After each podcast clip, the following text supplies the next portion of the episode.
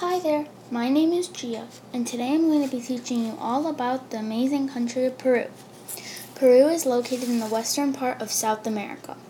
It is also the third largest country in South America. The capital of the country is Lima.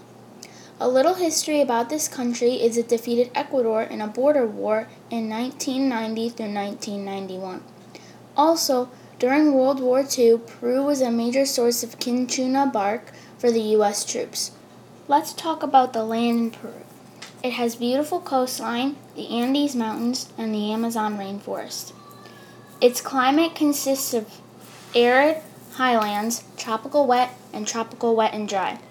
The vegetation of Peru consists of broadleaf evergreen forest, desert, and chaparral. The population of Lima, Peru is over 8 million people. The rest of the country has from 1 to 50 people per square mile. Commercial fishing and farming are common in this area, as well as subsistence farming.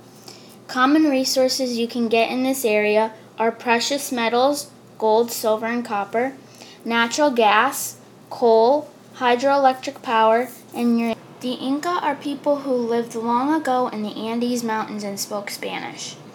One of Peru's most famous landmarks is Machu Picchu. Here's a few extra fun facts about Peru.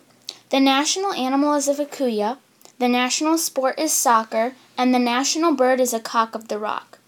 Knowing all these facts about the country of Peru, maybe on your next vacation, you can take a stop to see all the beautiful wonders of Peru.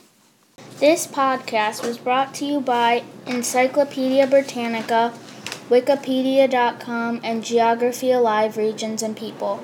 Thanks for watching.